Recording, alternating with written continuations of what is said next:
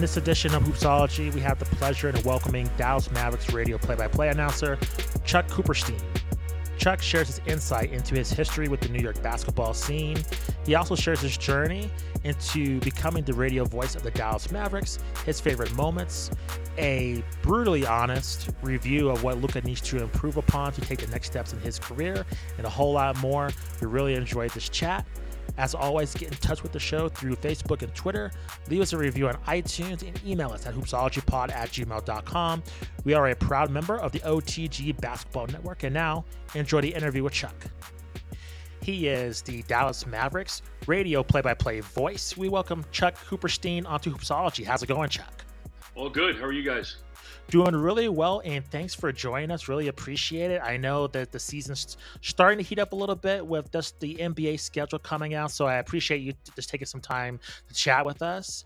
Um, as with all of our guests, it's um, customary kind of tradition that we usually ask our guests how they got passionate into the game of basketball. So I'll ask you, and you can take it any direction you want to, what is your favorite basketball memory or your first basketball memory? Well, I'm old enough to have seen the Knicks play at the old Madison Square Garden on eighth avenue and fiftieth street. So that that's those are my first memories.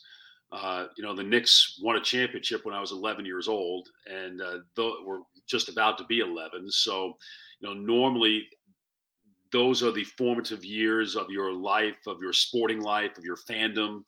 And uh, and I love the Knicks, and I love Willis Reed. My dad used to call me Little Willis because I was kind of big for my age, and you know, and I could score a little bit, even though I was right-handed and he was left-handed. Um, but uh, you know, I've, I've al- always gone to games, and you know, luckily growing up in New York, uh, and uh, we had the A B A and we had the Nets, and the Nets were really good at that time too. And you know, Rick Barry had come over in seventy-two. They went to the A B A finals and lost in six to Indiana. You know, and after that, uh, you know, Doctor J and Brian Taylor and that that last uh, that last team uh, that won the uh, the A B A championship with Kevin Loughery coaching them. That was a great team, a team that very easily, uh, had they been been allowed to stay together, uh, coming into the N B A, would have been a very, very competitive team uh, in the N B A. Obviously, history uh, took it in an entirely different direction. Um, but I played ball in high school. Uh, my uh, Uh, my high school point guard uh, was uh, Steve Mills, the former president of the New York Knicks, uh, who later went on to oh, play wow. for Pete Carrillo at Princeton. Uh, he played and I watched, uh, but I, I did get to play a little bit. Um, my coach was a guy named Albie Swartz, who was the first really great Saint John's point guard. Uh, Saint John's had a run of great point guards through the sixties and seventies, and Albie was the first one, uh, you know, playing for Luke Carnoseca. And uh, so he taught me so much about the game, and uh, he uh, was very friendly with uh, with John Lotz, who happened to be the head coach at University of Florida when I was went to school there, and he made a call for me so that I could actually just work with the team as a as a manager, uh, even though those things are generally uh, pretty well defined even before freshmen show up on campus. Um, but uh, I was exposed to that for two years and just really the inner workings of how college basketball worked, and um, just learned to love the game even more, and just knew that, uh, you know, I, I never knew, obviously managers uh, co- usually use that as a uh, springboard into coaching. I, I never really wanted to coach. I, I knew I was pretty much going to do this um, just because I knew that uh, I wasn't growing to be seven feet tall, and I knew Uh, the other sport I love was golf, and I didn't want to stand on the practice tee and hit five hundred balls a day and try to be good. Um, just that was just way too much commitment for me. But I love sports, and I could talk, and so this was really where I was going to go. And um, and I, you know, I'd always hoped that I'd be doing basketball on some level. And you know, the N B A was always the great dream, but you, you know, you never, uh, you you never uh, anticipated actually happening. You just, you hope that it does. You hope you, you know, you're doing the work and that people notice what you do. And uh, fortunately I was uh, able to uh, achieve something that was really, really important to me. Chuck, you mentioned just your, your history with this, your fandom of the New York Knicks. And I, I was wondering if you could just paint a picture as to how integral New York is to just the game of basketball itself, because I feel like, you know, Matt and I, we grew up in the nineties, just loving nineties N B A and all the history that came with that. But I, I don't want to, it's, it's weird because I don't want to sound like just uh, a, a snobby fan, but I feel like a lot of the newer fans today don't really appreciate how integral New York is to the history of basketball. Can you kind of go over kind of the evolution you've seen in terms of New York kind of being the heartbeat of the game, and and for younger fans that may not understand that connection between, you know, the N B A and going to playing at Madison Square Garden, how important that is just in the regular season game. Like, no, no matter how bad the Knicks are, it's always it's a massive game when the Mavericks travel to New York or any of the team travels to play at Madison Square Garden. How important that is to just to not only to N B A, but also to the game of basketball at large. Well, you have to go back really, you know, to the forties uh, when Madison Square Garden, uh, there's a reason why Madison Square Garden is called the Mecca. And, you know, Ned Irish, who was the president of Madison Square Garden, uh, you know, and at that time, college basketball was a lot bigger than the N B A. And so, you know, college basketball doubleheaders were just part of the course in New York, de rigueur, if you will. Um, and and then, you know, there were there were bad things that happened, too. You had the the uh, the, the point shaving scandals of the fifties, uh, you know, C C N Y, uh, N Y U, Columbia. You had a bunch of, you know, guys like Connie Hawkins, you know, wound up uh, later on not being able to apply their wares in the N B A because of uh, what happened uh, in the point shaving scandals. Uh, but uh, it's it's the city game. I mean, they're, they're the play. You can't play football on concrete. You really can't do that. But you can play basketball, and there were lots of parks, obviously, in the in the city. Um, and uh, in all five boroughs, but the most famous probably being Rucker uh, up in Harlem. Uh, and, uh, you know, kids played. It's what they did. Uh, and basically it just I, I, it's it's at that very, very grassroots level, the playground basketball, that uh, I think it pretty much um, uh, imbued every every kid Uh, with the idea that basketball was a really important game. Also, you know, let's face it, we're, uh, New York is not like Uh, Florida and Texas and California and Ohio and a lot of other places, uh, really in the Sun Belt. Uh, there was really no there was really no high school football to speak of, even though arguably the greatest football player to ever play, Jim Brown, is from Long Island and grew up on Long Island. But there's no there's no Friday Night Lights uh, in New York. So uh, bas- basketball was really uh, what was covered uh, by local local media. Uh, on the high school level, on the college level, uh, and certainly with the Knicks. But it, look, it, it took a long time for the Knicks to be good. Knicks were Knicks were bad uh, for uh, I don't want to say. I mean, I, I mean they they've only won two championships since the N B A was formed. Okay, in seventy-five years, and really, you know, their greatest run was probably between nineteen sixty-eight and, and seventy-four and seventy-three or seventy-four even. Uh, and then, uh, you know, in, in the nineties, there were obviously some some very good teams, and you know, a couple of teams in the eighties when uh, Hubie Brown was coaching and Bernard King was playing that they were really good. But the game's in, the, the game is more important there, I think, than in a lot of other cities. Um, I think if you go uh, down the uh, the Eastern Seaboard, the Boston and Washington corridor, I mean, I think you'll find that basketball is a lot more important there Uh, than, than football is. Uh, but everywhere else, you know, football has always been ingrained as as the game. So that's, I think that's really where it all comes from. Do you think, based on, you know, what you know about the history of New York and everything, and taking that to the modern day and sort of this, um, maybe, I guess, drought is a, is a way to put it with the Knicks, um, do you think there's any sort of need for success in that area for it to keep its identity as like a basketball driven town? Or do you think that the inherent characteristics that you mentioned kind of supersede all of that, and, and it'll kind of always keep that identity? I mean, if you look at the back page of the New York Post, the New York Daily News, I mean, if it's not the Yan- it's, if it's really not the Yankees or Mets, it's the Knicks. It's, mm. you know, the, the Nets don't really count. And the football uh, has been so bad in New York for so long that really, by certainly by the end of September most years, they're pretty well irrelevant. So the the Knicks matter, and but you know, does it matter to the N B A? Any it, it used, I think it used to matter a lot more to the N B A, uh, but given the explosion of media, different ways uh, basketball is consumed, Um, I, I don't think you need a champion in New York in order for the N B A to be bigger. But having said that, and uh, Justin, you mentioned this, uh, you know, in the last question, there is something about going to the Garden and being in the Garden, and especially when the Knicks are good, that there there really is no other building in the N B A that has that type of buzz.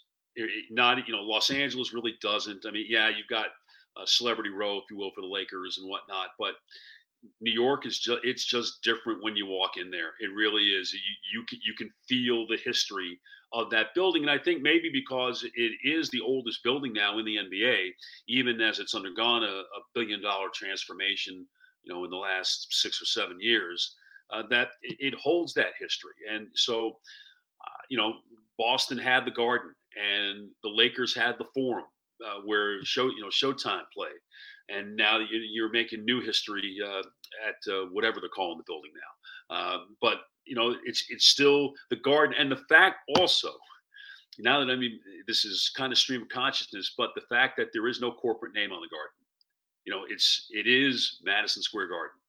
There is, I, I think that makes it a little bit more special when you, when you walk in there too. And even I know when, when the Mavericks play their one game a year there, and it's, you know, from Madison Square Garden in New York, it sounds more important than, say, the Wells Fargo Center in Philadelphia or even the American Airlines Center in Dallas.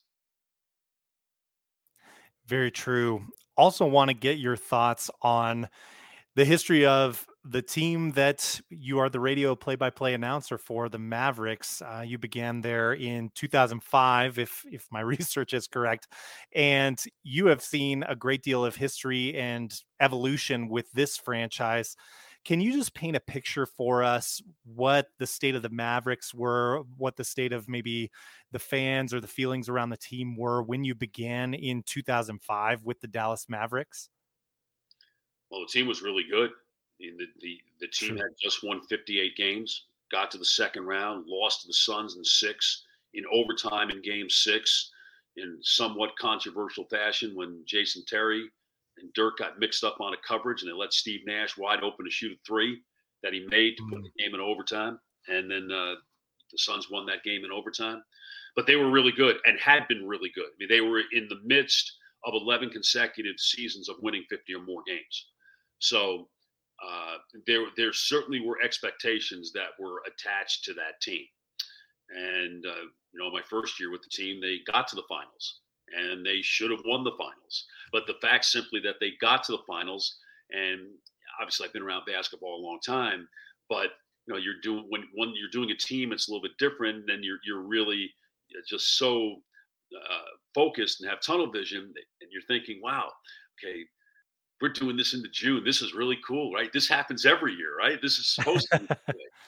Um, as you, as you learn very quickly, the next year when you're even better, when you probably had your best mm. team and won sixty-seven games and then get bounced in the first round by the Warriors, you realize that nothing is given to you like that. And you, you realize that, you know, every time you get to do playoff games and the farther you advance uh, in the playoffs is, you, it's not really fair. Your team advances and you're a part of that and you're describing that and how exciting that is. And, you know, you just don't take that for granted. You can't take it for granted because you just don't know if you're going to have that chance again.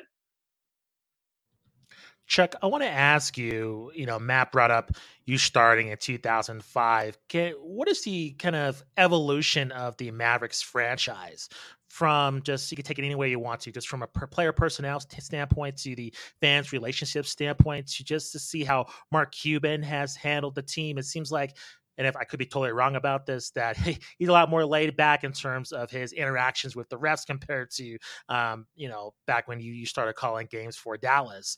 Can you kind of just, if you can, just describe what the evolution of the franchise has been like and what do you see for its future moving forward? Well, I mean, I mean, you're talking from two thousand five to correct to, in the in the Cuban era, not, yeah. not from the beginning. You, you know, Cuban came in. Um, at an interesting time because, you know, Don Nelson was there and, you know, Dirk and Steve Nash were young players, uh, and the Mavericks were had gotten off to a terrible start that year, and they were coming off the lockout year where they weren't very good that year either. And, you know, Nelly was more than concerned that the new owner was going to come in and blow him out. Uh, but he didn't blow him out. And the Mavericks, I think they were nine and twenty-three when Mark took over the team in January of two thousand. They went thirty-one and nineteen after that. Uh, and that, again, sort of set the stage for what was to follow. And obviously, you know, from two thousand one to two thousand eleven, in you couldn't really ask for a whole lot more. Yeah, you would like to have won uh, another championship or two, but you know there were two trips to the finals. There was a championship. Uh, there was uh, the uh, consistent excellence of uh, the guy who turned out to be the greatest international scorer who's ever played the game, um, and arguably the greatest international player, period, who who has ever played the game. Uh, so, I mean, that was great, and, but, you know, no, nothing is forever. And I think that's the thing that you learn. And the Mavericks after two thousand eleven kind of plateaued, and they had a couple of years in uh, twenty fourteen. They won forty-nine, you know, had the great series with the Spurs uh, in the first round, uh, lost in seven, uh, you know, one fifty the next year. But you could see at that point things were starting to fray. That was the year that Rondo was brought in after the Mavericks got off to a great start, had the best offense in the league. Uh, but they felt they needed to play better defense and brought Rondo in, and it all went to hell in a handbasket from there. And yeah. uh, and really from, from that point until you know, Luka was drafted in uh, the summer of twenty eighteen, and obviously they weren't very good the first year. You know, they only won thirty-three games, you know, that year. But since then, you know, Luka has shown himself to be a, a truly elite player, probably a top five player in the league. Uh, three-time uh, first-team All N B A, which is really saying quite something at age twenty-three. Um, so, I mean, the, the arc is definitely there. The the fans, the fans have always been supportive of the Mavericks, and this is going back even to the uh, to the uh, initiation of the franchise, the initial days of the franchise back in the eighties. Dallas has always loved the Mavericks. Dallas has always wanted the Mavericks to succeed. So it's it's a much different dynamic than it is, I think, with the, with with any other team in town. Um, I think that their support generally has been universal. Where certainly in the case of the Cowboys, it's uh, it's been very divided. Uh, Ranger fans, I think, are really beaten down because they just you know they had two really good years, uh, but really since nineteen seventy-two, it's been a disaster. And and the hockey team obviously has has done well at times. And they have, and they certainly have a a, a very strong core base, uh, but it's not nearly as large as as the other three. But I, I think, you know, when when the Mavericks are good, like when we saw the Mavericks get hot in the playoffs this last year, town really rallied behind them. It, it was uh, it, games truly became events, not just in the American Airlines Center, but really everywhere in town. Is there an extra buzz now among that just Dallas community in general now that you guys have a star player who could be, I mean, honestly, the face of the N B A in, in the next couple of years, depending on his trajectory? I mean, do you feel like Luka being drafted in twenty eighteen and and living up to the hype has taken uh, the excitement up another level? And, and how noticeable is that? Uh, yes, uh, the expectations have been raised because he has shown himself to be a truly elite player, and I think a lot sooner than any of us really thought that that was going to happen. Uh, but the Mavericks, let's face it here, the Mavericks are still number two in town. You know, the Cowboys will always be number one. Doesn't, you know, uh, a lot of times in the, the Mavericks you know, won't get a whole lot of uh, attention you know, from, I won't even say their fans are fine, but even like local media, you know, certainly television, um, you know, they they won't get uh, much attention probably until like after after football season. Or, you know, famously, you know, to me, my my favorite day of the season when Rick Carlisle was coaching the team was the day after the Cowboys lost their final game of the year, and then all the T Vs started grav- uh, gravitating over to the Mavericks. And they would start asking October level questions in January. and, and all of, you know, Rick's uh, you know, wherewithal to just like not completely bite their heads off at that time, which was was kind of funny to watch. Um, but um, you know, but I, I still think that overall the expectations are really high. And, you know, the expectations after reaching the Western Conference Finals last year are even higher this year, even though we know that the that the conference is a heck of a lot better. The conference was, I thought, was still really good last year, but it's much, much better this year. It's back to kind of where it's been uh, really over the last twenty years. Uh, and they made a couple of interesting moves in bringing in Christian Wood and bringing in JaVale McGee. Uh, you know, they, they solved a significant problem for them. Uh, which is, you know, much better play in the pick and pop game with Wood uh, and, you know, rim defense and uh, rebounding with McGee. Even if he, even if he's not going to play, you know, he's not going to play thirty minutes or anything like that, but he's, he'll probably play the Dwight Powell minutes, and those will be more uh, effective minutes played for the Mavericks. So I think people are excited about that, but does that translate, number one, into more wins? Does it translate into a better playoff seed? Does it, you know, translate into anything relating playoff success? I, I don't know the answer to that. I don't think anybody really knows the answer to that until you start playing, because I think you see what happens, you know, when you when you get into the playoffs and you start a series and you see the same team all the time and you see things evolving as the series goes on that you would never have thought possible when the series began. So the, the expectations are high. You know, fans are very much in the, you know, championship or bust mode. Uh, and I guess that's, listen, if you're a fan, uh, you have a right to act that way. But even if it's not terribly realistic, you you know, you really should enjoy the ride. And as long as seventy-seven is playing for the Mavericks, I think everybody's going to enjoy the ride pretty much.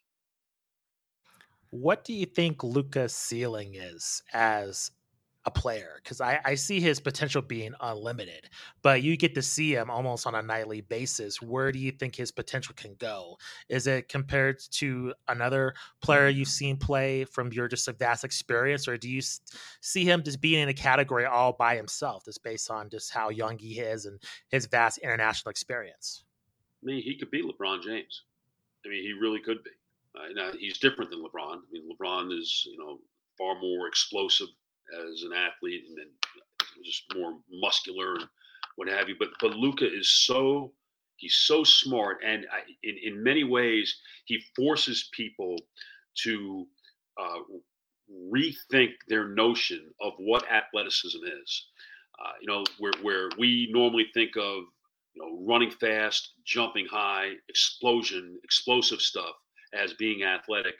You look at Luka's ability to change directions Um, at the at the same speed, or even uh, you know, slow down, then speed up, and just really make the game work for him uh, and force defenders to really think about what they're doing. That's athleticism, and that's that is athleticism. It's just in a much different package. But you know, there there's still definite improvement in Luka's game. I mean, look, he can be a better three point shooter. He's he's barely he was barely league average last year. It takes a lot of three-pointers, takes a lot of bad three-pointers, quite frankly. Uh, his shot selection can be better. Um, he needs to be a much better free throw shooter than he's been. There's really no excuse for him to be a seventy-four percent free throw shooter. Uh, and even if, you know, you're watching, the, if you've seen the games uh, prior uh, this month uh, leading up to the World Cup qualifiers, still struggling shooting free throws. He was nine of fourteen yesterday against Serbia. There's, there's no reason why he can't be an eighty percent free throw shooter, which he was at Real Madrid. Uh, and because he's going to be shooting a ton of them. You know, he shoots eight a game. Uh, he may be shooting even more, you know, as, as time goes on. He's got to be able to make them. And he's got and he, he's got to be able to be, at, at the very least, a league average three-point shooter. Uh, you, you you need those things. Um, you know, he can always cut down his turnovers. Uh, I think sometimes the game comes so easily to Luka that he needs to do things to amuse himself, to challenge himself, mm-hmm. and he'll he'll make some some dumb plays. It, it, you know, sometimes they wind up being spectacular, but sometimes they wind up being turnovers. And turnovers are just something that, that Rick Carlisle certainly abhorred. Jason Kidd doesn't feel much differently about that. I mean, he wants, you know, possess, possession is really important. Possession means shots, more shots, more shot attempts. you have a better chance to win games. And so, you know, Luka, there's no, I don't think anyone would ever ask Luka to be like Chris Paul and have like a three and a half or four to one assist to turnover ratio, but you can't be nearly two to one or, or even below two to one, which he was for much of last year. Um, you know, if, if Luka could be in the two, two point three to two point five to one assist to turnover ratio, it would, it might be church for everybody. I mean, really, I mean, it's because at that time, then, then, and obviously assists are a function of guys making shots. Um, but at the same time, you got to make sure that guys are in position to make shots, to be able to get them the ball, to make shots and making the, the easy, the easy play. I mean, there's no reason to make the game any harder than it already is. And then obviously the last thing is for him to be able to calm his temper. Uh, you know, we don't want him getting in that mm. situation where he was at the end of last year, where uh, he had gotten his sixteenth technical and it ultimately was rescinded and he got to play in the last game of the year. But there's no reason for him to, to get to that point, even if he's getting hammered, which many nights he is. But, you know, you just got to be able to choose your spots. I mean, like really choose your spots. If it's, it's one thing, if it's, you know, you know, you're, you're, you're playing a really good team and you're, and you're into it and, and something egregious happens, you know, then, okay, I, I could see that. But, you know, if you're, if you're playing a bad team and you're up ten and you get whacked and you go nuts and you get hit, what are you doing? I mean, it's, mm-hmm. it, and again, not, not that the fines matter given Luka's contract or anything like that, but you know, that you're just at that point, you're potentially giving up points and there's just no reason for that. Yeah, that's the scary thing that you mentioned earlier is that uh, Luka hasn't hasn't found that ceiling yet, and and he's so young, and there's definitely a lot of, of room for growth there. I mean, just think about that. I mean, all these things that I just said. You know, right. Minutes, right. And he's still a three time, and he's still last three years first team All N B A. Which right. Is, right. Just yeah. Where the ceiling is. I mean, you clean up yeah. one or two of those things, and yeah, I mean, it might be lights out. Um, Had to ask, Chuck, with the time that you've spent with the Mavs, is there a favorite or most memorable broadcasting moment that you've had, either a run with the team or or a story um, that has been, you know, one that, that you come back to? Well, obviously, the best broadcast is when they won the championship. Sure. There's, there's nothing like that. You know, if you're a, a local broadcaster, that is the dream. Uh, you know, we chronicle history every night. And how I described how the Mavericks closed out the Miami Heat to win in six is something that will be recorded history forever. And that's really, really cool. And, yeah. you know, I, and especially as a radio guy, you know, these are our moments because so much attention is put on television and local T V does not exist in the playoffs after the first round. So, you know, at that time, it turns over to radio, and, and we are the, the really the local fans' conduit. And you know, we do find that a lot of people uh, turn down the the uh, television sound and, and try to sync up the picture with us uh, to be able to hear us and get, you know, not just our perspective, but by extension their perspective. Because you know, we, as I like to say, and uh, Brad Sham, the voice of the Cowboys, always taught me this: says you're going to do an objective broadcast from the Mavericks' point of view, or in his case, the Cowboys' point of view. Mm. uh, you know, we, we we respect the opponent. The opponent makes a great play. You say that. I mean, these people are not the Washington Generals. I mean, they're N B A players, and they're really, really good. Uh, you know, the the and the game world does not necessarily revolve around the home team, but you are certainly going to. As you're working the game, there's probably more things that you're looking at from the home team than you are for the visiting team. So, I mean, that's just as a, as a basic plan of action. But when you get to the playoffs, you know, it becomes bigger because people are listening to you more. So, you know, that's, I mean, that's the be- the biggest game and certainly, the, you know, the best game I've ever done. And you know, there are lots of great last second calls with Luka, you know, the, the shot, especially in the bubble.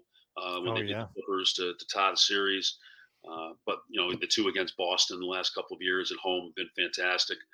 Um, the, uh, you know, all, all the stuff with Dirk, you know, just tons of big shots. Uh, you know, Dirk's, you know, his thirty thousand point was gigantic. His twenty-five thousand point was gigantic. I mean, there's just a, a you know, the, the last game uh, against at home against Phoenix when he went for thirty. Uh, the next night in San Antonio, in the last minute, he's in the game. The fans are on their feet. And, you know, Drew Eubanks is playing against Dirk, and Greg Popovich is yelling at him, "Get out of the way! Get out of the way! You know, let him shoot the ball! You know, one last time." And uh, so, I mean, all that stuff was cool. You know, if, you, if you're just looking for a non-game story, you know, my favorite really involves Dirk. And this was my first year with the team. We were uh, coming from uh, L A to San Francisco, and uh, the Mavericks had just won down there in, in L A. And we get to the hotel, and it's, you know, it's late. And uh, uh, we, meaning the the, like the staff people, usually wait for the equipment truck to come and then help unload the equipment truck and uh, you know, get the bags off and, and whatnot. Uh, and the players usually just, you know, they go inside and they go to their rooms, and everything gets sent up to the room. It's, you know, it's one of the great joys of N B A life. You know, just drop the bag when you get to the plane and see, don't see the bag again until it's in your room. It's really pretty cool. Uh, but anyway, so we're unloading here. It's one forty-five in the morning. Dirk's just hit uh, the go-ahead shot to win a really bad game down in Los Angeles. And uh, we're loading up and taking stuff off the truck and looking around, and who's slinging bags at one forty-five in the morning? It's Dirk. And I'm thinking, yeah, Kobe's doing this. LeBron's doing this. You know, name your star. They're doing this. They're not doing this. You know, Dirk's doing this. And, and to me, it just, it's the essence of what I've always said about him, is that he's the most unaffected superstar that I've ever seen in my life. He's just a, he's just a genuinely good person. And not to mention one of the greatest basketball players of all time. Chuck, we really appreciate you coming on to the show. Really enjoyed the chat. Please let our viewers and listeners know where we can find you on social media, and then any other projects that you're working on as well. Uh, you can reach me on Twitter. I'm at Coop Mavs. Um, it's a pretty quiet time for me right now. Uh, it's really just getting ready for the season. When I'm on Facebook, when I'm not on, uh, you know, I, I don't do Instagram or Twitch or any, or any of the other stuff. Uh, uh, technology. I don't know if technology is just blown by me, or just I'm stubborn. I don't want to learn how to use it, but you're smart, right? but, uh, but, uh, uh, I mean, I always use Twitter as my news feed, and, you know, I have, I have a few things to say, not just about the Mavericks, but, uh, Uh, I'm a, I'm just a, I'm a huge sports fan. I, I love everything, uh, really, uh, and uh, pretty much if it's if it's available to be watched, I will watch it, and, and like to think that I actually do know something about it. And, uh, I'm really ready for college football to get going too in a couple of weeks, and that's going to be really cool. I appreciate it, Chuck. Thank you very much for joining us. Thanks for having me. Take care.